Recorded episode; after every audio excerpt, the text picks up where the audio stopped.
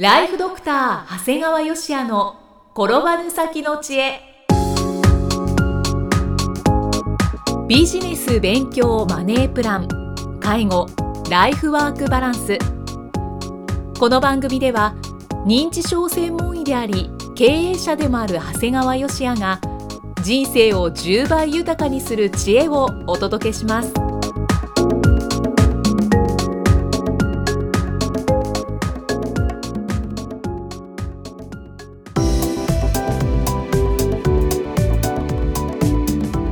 こんにちは、生きみえです。ライフドクター長谷川芳也の転ばぬ先の知恵今回も始まりました。長谷川先生よろしくお願いします。お願いします、さあ今回はどのようなお話でしょうか？えー、80歳以上免許返上。はい。認知症高齢者による犠牲者が何人出れば改善されるのでしょうか？ということで、い、きさんご紹介を。はい。記事ご紹介いたします平成28年10月28日横浜市で登校中の児童の列に軽トラックが突っ込み小学1年生の男の子が死亡した事故で逮捕された87歳の男が当時の状況について説明を二転三転させているため警察は認知症の検査をする方針を固めた。容疑者がどこをどう走ったか覚えてないのとと供述していること。はい現場の路面にブレーキ痕はなかったこと。容疑を認めているようですが意思の疎通が難しい場面があること。まあ実際これ僕もテレビを見て報道されている容疑者の姿を見たんですが、まあ、これはもう検査せんでも認知症であるとともまず間違いないと思います、確かにそうですね、うんあれをいちいち検査検査ってよく言うんだけど見りゃわかるでしょという感じに近いぐらいひどいですね、はい。確かに認知症ってしょしょあの初期は難しいんだけどこの人全然初期じゃないもんだから、どう見てもおかしいです。はい。で実は1年前にも同じような事件が起きています。これもご紹介ください。はい、えー平成27年10月28日1年前の同じ日ですね。そうですね宮崎市高千穂通りの歩道で軽自動車がおよそ700メートルにわたって暴走し歩行者6人を次々とはね50歳と66歳の女性2人が死亡男女4人が重軽傷を負った。捜査関係者によると男性は数年前から認知症の症状があり病院で治療を受けていて転換の病歴もあるという。男性は認知症の症状が出た後に数回にわたって鹿児島県内で交通事故を起こしていたことが新たに分かった。まあ本当にねこのことを書いた以降もねはい。病院で待ってる人のとこ突っ込んでっちゃっただとか、もういろんな事件が起こっていたてく、さんありますね。えーもう本当に全国で交通認知症が疑われる高齢者による事故が報告をされています。はい。もうこれ専門医としてはねもういちいちそのある程度の年齢になった人に認知症の検査をするなんてことは正直できません。で本当に軽い人一見軽く見えるような人なんかの検査なんかが相当時間も手間もかかるからそれじゃダメなんです。もう一律、まあ、80歳以上の方は運転禁止と考えます。はい。まあ、これ80歳なのか75歳なのか85歳なのかってこのこの細かい年齢設定については議論があるでしょうがそれは置いておいてこれ確かにあの90歳でも全く認知症のない方も見え見えるんだけど、でも我々は一律今18歳を成人としてますよね。そうですねで実際その時にお前こんな18歳なもうむちゃくちゃしっかりした18歳もいれば何も分かっとらん18歳もいる。現実に20歳になろうが30歳になろうがもうこんなやつ選挙権与えれんじゃんってやつがあったら一律与えてるわけですよ、はいはい。もうこれと一緒なんですよ。うんそうですね確かに。もう一定の年齢を超えれば認知機能や身体機能は低下します。もうこれどこかで線を引いて免許を返納。でその前提で社会整備を整えるべきだと思うんです、うんでも本えなくてはもう困るところまで来てますよね。そうなんです。確かに闇雲に免許を取り上げては生活が成り立たないっていうところもあるんですよね。はい、でこれ高齢者の足の確保のための社会整備が重要なんですね。うん。で実は私の住む名古屋市では65歳以上の市民に対して発売する敬老パスという定期乗車券制度があるんですよね。はいこれ高齢者の社会参加を支援し高齢者の福祉の増進を図るという目的で名古屋市交通の市バス地下鉄の全線が利用できます、まあ、その他公共施設の割引もある。へえいいですね。これかつては無償だったんだよ、あそうなんですね。うん、たださすがに名古屋市の財政悪化に伴い2005年度より有料化されました。はい。これ負担金もね、えーまあ、一応個人の介護保険料の段階によって決定されるんだけど最高で年間5000円だもん。安い。そうだよ。年間だよ。安いじゃないですか。だって普通に名古屋の人間がバスに乗って地下鉄に乗って往復って大体1000円は超えるわけですよ。そうですね。ってことはそんなのすぐ元取れちゃうもうじゃん。5回使っちゃえば。そへえ。うもううちの両親なんてもうこれ持ってるのでどこ行く時でもバスと地下鉄乗りにくいもうどんなとこでもそこ乗り継いでっちゃうのね。まあでもいいですよね。そう。そのなんかどうやって乗っていけばいいのかとか考えることもできますし。それでさ本当にさなんかあのデパートのさなんか無料でもらえるってやつだけもらって帰ってくるみたいな人見るから全部無料だよねそれ、素晴らしい、うん 羨ましい。でも確かにねそんな感じで名古屋の街を見てると結構お年寄りはよくで歩いてると思います、うん。でも先生あのタクシーもやっぱりこう高齢者が使いやすいようにしていただきたいなっていうのはありそうですますよね。ね名古屋市市以外なんかだとこう運転免許証を返還した人はタクシー代を割引してくれる運転免許返還割引なんか制度を導入している地区もあるんですよね。じゃああるところにはあるんですね。あるんで。すね。だからタクシーっていうのもどんどん。だから今のタクシー代は確かに高いのかもしれないからだからそこを高齢者だけでも割り引くというのはいい手なのかもしれないですね、はいただね以前僕がトヨタ自動車本社で講演をしたことがあるんですね。はい。今言ったこと言ったんです。80歳以上一律免許返却ですって言ったらね車あの担当者が「そんなことしたら車が売れなくなるからダメです」って言われて。まあどんなものにも困るところは出てくるものですね。いやまあ当然ね僕が世界のトヨタと戦う力はありませんしそもそも戦う気もありませんからはい。だからよ車を販売するトヨタ自動車こそね免許返還後の社会整備に力を入れてほしいなと思ってるしはい。ちょっといやらしいものの見方をするとなぜこれだけ事故が起こっていてもこの僕が言ってることが通じないというところにもしかしたらいわゆるその自動車業界と政治家との絡みがあるのかなとちょっとうがった目で見てしまうのも正直あります。あうん、やっぱりそのトヨタっていうのはすごい力を持ってますからそのトヨタがやっぱり正直積極的でなければ当然相当の政治献金もしてるわけだろうからだからじゃないかなとちょっといやらしい目で見てしまうのも正直ある。だってこれだけ起こっていて全く動いてないよね行政がね。そうですね。うん。っていうのがあるのかなと思ってしまいますね、まあ、そんなことはきっとないと信じたいんですがはい。ただまあそうやって言ったように名古屋ってトヨタ自動車のおかげで潤ってる街なんですよ。そうですね。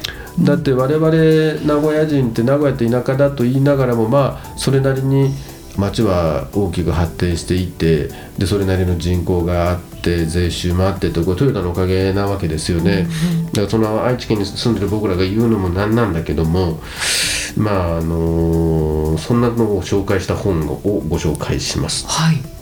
これ本当にね身内や友達や患者さんにもトヨタ自動車関係の方はむちゃくちゃいる。はい。半分以上はいると思うよ正直。あでそんなトヨタ自動車を題材にした梶山三郎さん。これはね実在というかなんか名前を使ってるだけみたいなんだけど梶山三郎さんの「豊臣の野望」はねこれ名古屋人としては必読なんですね。ー名古屋人としては。はい。これ結構面白かった。一気に読んじゃったな。これ内容をご紹介するとねはい。数字は嘘をつかない物事の裏が鮮明に見えるっていう、そういうことから出てきてけこれ、まあ、明らかにトトヨタ自動車とか書いてないんだけどね豊臣自動車って書いてあるんだけどあくまでトヨタ自動車なんだけどはい。叩き上げの役員と2世の役員は親から引き継いだ資産の桁が違うのである。他に類を見ない恐るべき格差は貴族と平民に例えられる、おいおいトヨタってそんなんなんだと思って。で豊臣の敵は豊臣です奥下集団のぬるま湯は許さないとかね。あまあその中で正当な利益を得られなくてもビジネスとは言えない。絵画売買で金をせっせと蓄え賄賂として派手にばらまいた。ああこういうのあるよなって。えあの絵画って僕はすごい絵好きなんですけど、はい。結構そういう話あるんですよ。あそうなんですね。うん僕がある時そのちょっとあまり手に入らない絵が手に入ってでどこからこれ出てきたんですかって言ったらどっからだと思います？ええ東京電力。おおそうなんですね。東京電力が原発の問題で、まあそこをできるだけ資産をあの要するに経費を削減するために要するにいろんなあの資産なんかも売却してどんどんお金に変えていくっていう話があった時の流れだったんです、あまさかその時に自分が欲しい絵とかそこが絡むとは思わなかったんですね。本当ですよね。だから要するに東京電力の資産計上の中にいろんな絵画っていうのがいろいろあったわけで、まあ、要するに会社に飾るみたいな。でそれは全く無駄じゃない、それをどんどんどん換金したみたいですね、まあ、ただその時にそのもしかしたらその絵画を売る時とそのかあのた担当役員と間に何かがあったかなとちょっと勝手に思っています。いやでも想像は膨らんでしまいます。はい。はい。自動車産業は怖い。莫大な投資とランニングコストが発生する工場設備。長期にわたる新商品の研究開発費用、えー世界を網羅した流通網と販売網。そして3万点の部品を供給する数々のサプライヤー。図体が図体がでかいだけに舵取りを間違えれば修正は難しい。あそうなんだな。車は麻薬だ。一度手にしたら手放せなくなる。悪魔のような利便性に使い抜け出せなくなる。は豊臣教ではなく資本社会のルールのもと社員が一致団結しなければいけない。確かにね豊臣教になってるらしいですね。あ、そうなんだえー終身雇用制度こそが日本国の経済成長と支え国民を豊かに幸せにしてしまいました幸せにしてきました。寝ても覚めても経営のことを考えるそれが経営者の本来の姿です。ちょっと怖かったのが豊臣の圧倒的な広告のの、えー使用でメディアを抑え込むことができる。これはすごいよね。実はだからトヨタ自動車の批判記事ってほぼ載らないんですよねは載るわけがないよね。あんだけテレビでも新聞でも広告してもらってる。だからトヨタ自動車良くないよとかいいことってほとんどないんだよね。あ、まあ確かに聞いたことないですね。ですね。いや僕は別にそうだという意味じゃないんだけど、なんかそういうことをその本の中にそれが書いてあったからね。くれぐれも僕が言ったわけじゃないからね。ご紹介したまでですよ僕がご紹ね介したわけでだからあの僕を敵と思わないでください。トヨタ自動車さんという感じですよね。はいまあ何しろもとても面白い本ですので、もちろんのこう名古屋人以外の方でもねおすすめですので、読んでみてください。本当ですね。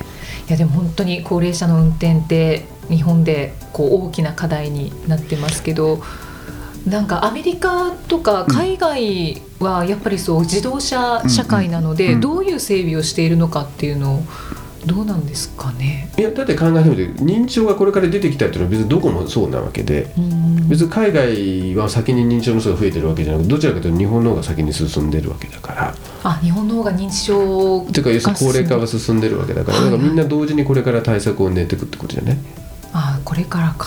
そうそうそう。うん本当だ課題だ。そうなんです別に日本だけがじゃなくてあの海外が先に行ってるわけじゃなくて日本がだから気をつけないといけないのはほとんど今までの日本っていろんな課題を今イキさんが言われたように海外をっていうことをやって全部生きてきたわけだよね。はい。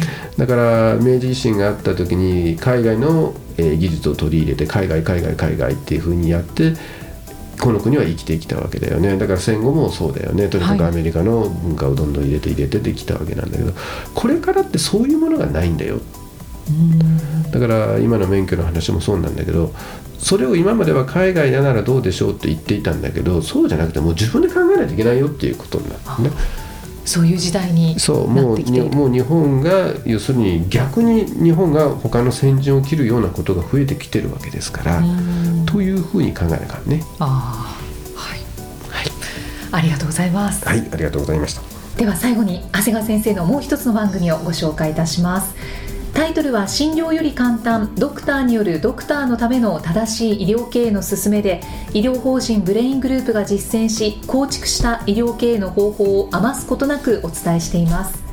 えーこちらは医師歯科医師の方たちがたくさん登録されているのかなと思ったら結構半分ぐらいなんですね。そうだね。あと普通の経営者の人だとかね経営者じゃなくて、まあ、そういうことに、まあ、いずれ自分で独立したいと思うような方も聞いてくださってるみたいですので、まあ、だったら題名つけるなよと言われるかもしれないんですけど、まあ、あえてその題名にしてるんですけどですから逆に関心がある方あの例えば生命保険会社さんだとかこうドクターにこれから売っていきたいというお客さんも見えますのではい。あのそういう方も聞いていただいてはいいんじゃないかなと思ってます。はい、えー、ただいま定期購読受付中です。ご入会された方に毎月20日にダウンロード形式の音声ファイルと配信内容をまとめたテキストをお届け。そして CD と冊子にして郵送でもお届けします。今なら最初の2ヶ月間は無料でご利用いただけます無料お試し版の音声ファイルテキストもございますのでぜひご利用ください。詳しくは医師・歯科医師向け経営プロデュースのホームページまたは iTunes ストアでも PDF で番組内容をご紹介していますのでご確認ください。長谷川先生今回もありがとうございました。ありがとうございました。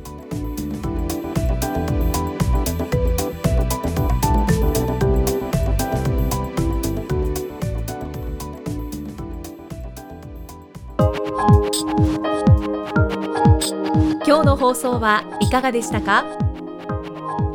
番組ではご感想や長谷川よしへのご質問をお待ちしています。番組と連動したウェブサイトにあるホームからお申し込みください。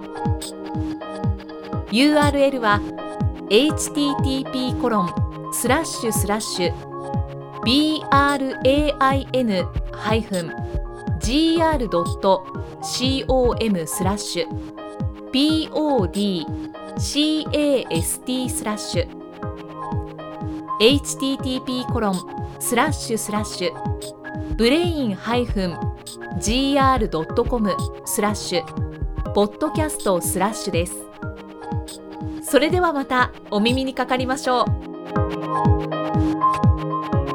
この番組は提供ライフドクター長谷川芳也。